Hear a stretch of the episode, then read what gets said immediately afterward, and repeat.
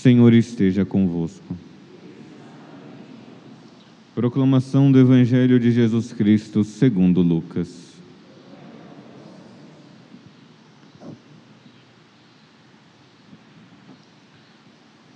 Um dia Jesus estava ensinando, à sua volta estavam sentados fariseus e doutores da lei, vindos de todas as aldeias, da Galiléia, da Judéia e de Jerusalém. E a virtude do Senhor o levava a curar. Uns homens traziam um paralítico num leito e procuravam fazê-lo entrar para apresentá-lo. Mas, não achando por onde introduzi-lo, devido à multidão, subiram ao telhado e por entre os telhados o desceram com um leito, no meio da assembleia diante de Jesus. Vendo-lhes a fé, ele disse: Homem, teus pecados estão perdoados. Os escribas e fariseus começaram a murmurar, dizendo: Quem é este que assim blasfema? Quem pode perdoar os pecados senão Deus? Conhecendo-lhes os pensamentos, Jesus respondeu, dizendo: Por que murmurais em vossos corações? O que é mais fácil dizer? Teus pecados estão perdoados? Ou dizer: Levanta-te e anda? Pois, para que saibais que o Filho do Homem tem na terra poder de perdoar os pecados, disse ao paralítico: Eu te digo, Levanta-te, pega o leito e vai para casa. Imediatamente, diante deles, ele se levantou, tomou o leito e foi para casa, louvando a Deus. Todos ficaram fora de si, glorificavam a Deus e, cheios de temor, diziam: Hoje vimos coisas maravilhosas. Palavra da salvação.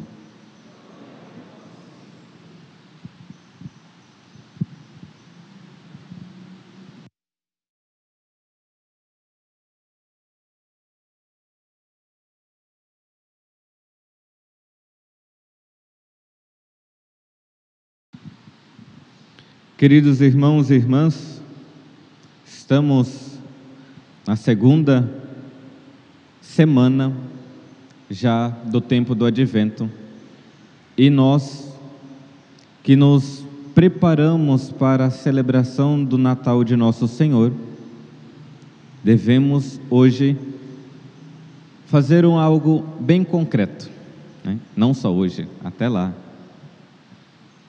O que é esse algo concreto? Hoje no Evangelho nós escutamos a cura deste paralítico. Né?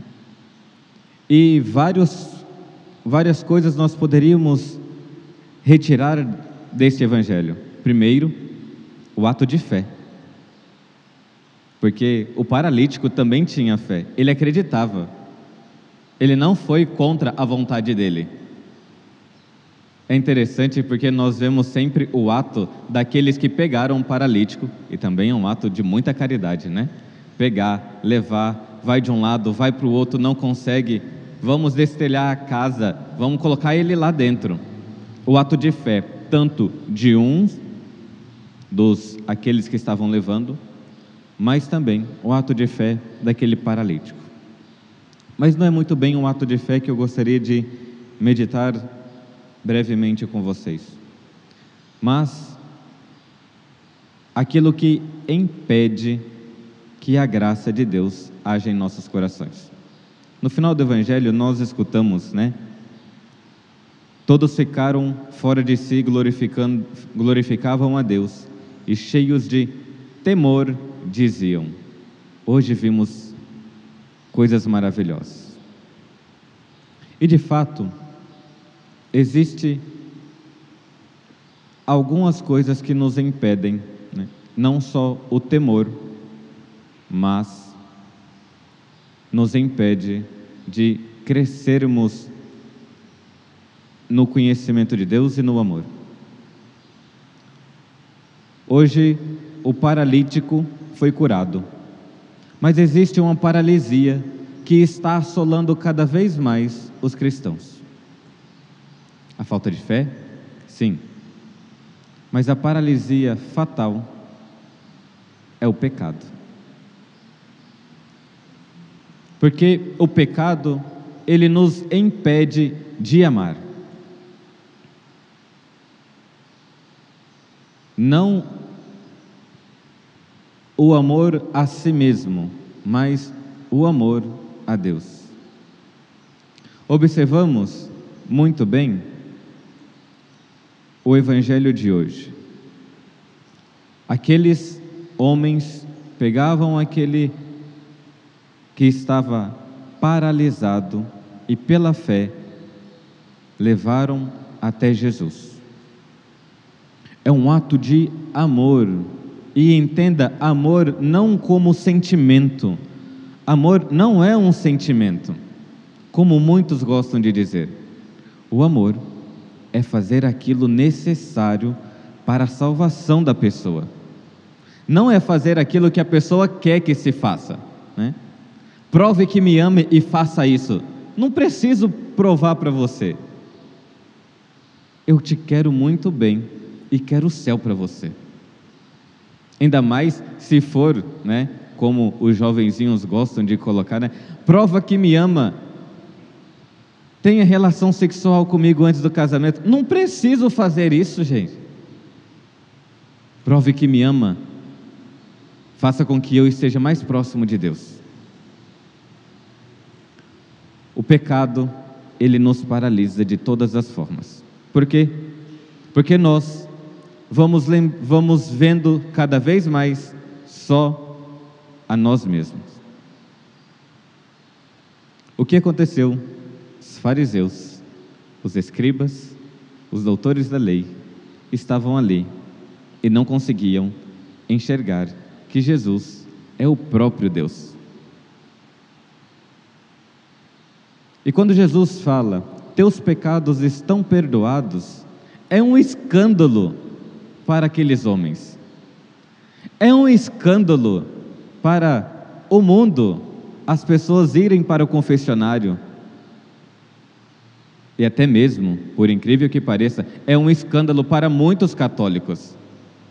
Aqueles católicos que se confessam como cumprindo o mandamento da igreja de pelo menos se confessar uma vez ao ano.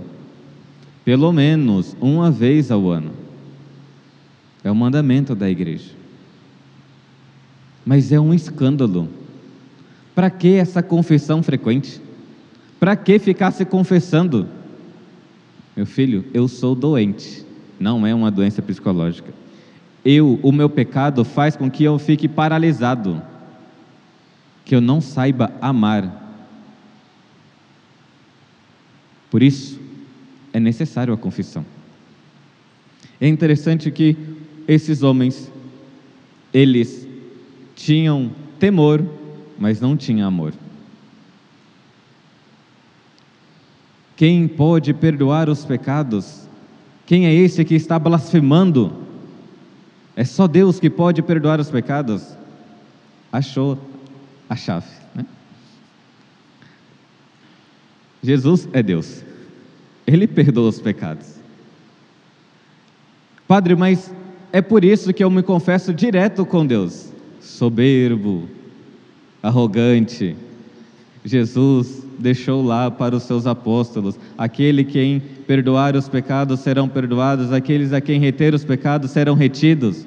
Para os seus apóstolos, se ele quisesse, ele tinha falado: aqueles que rezarem diretamente para mim, eu vou perdoar os pecados. Por que essa paralisia de ser soberbo? De achar que eu me basto. Eu me confesso direto para Deus. Eu não preciso de ter doutores, né? Doutores, entendam aqui, os sacerdotes instituídos validamente, ordenados validamente. Fazendo uma comparação,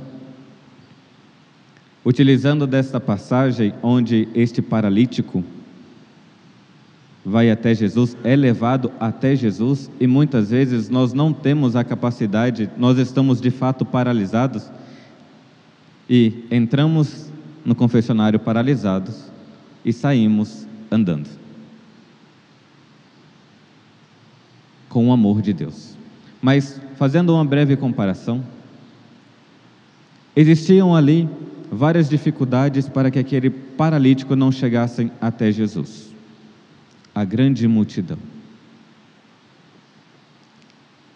Hoje nós não temos uma grande multidão impedindo o nosso acesso ao confessionário e à Eucaristia.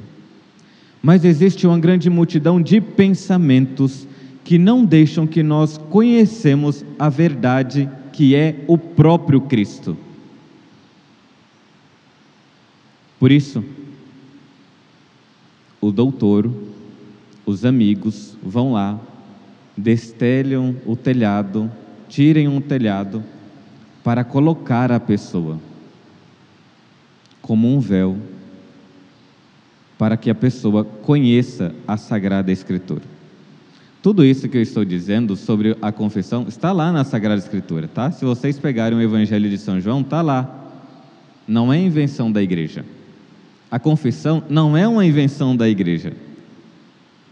Porque se fosse, acho que não teria um padre louco para inventar uma, a confissão. Nosso Senhor que pediu.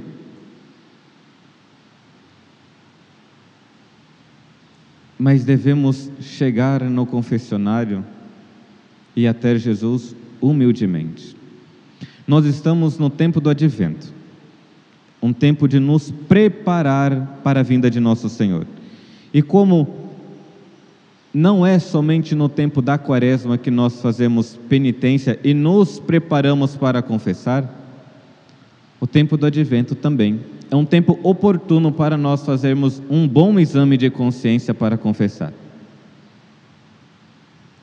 Mas nós precisamos saber o que é a confissão e saber como nos preparar para a confissão. Porque a confissão não é um desabafo para o sacerdote. Não é falar, Padre, eu estou sentindo isto eu estou tão magoado com essa pessoa. Tudo bem, nós entendemos, mas qual é o pecado disso? O que você vem se acusando? Qual é a sua paralisia? Isso daí é sentimento. Qual é a sua paralisia? Me diga.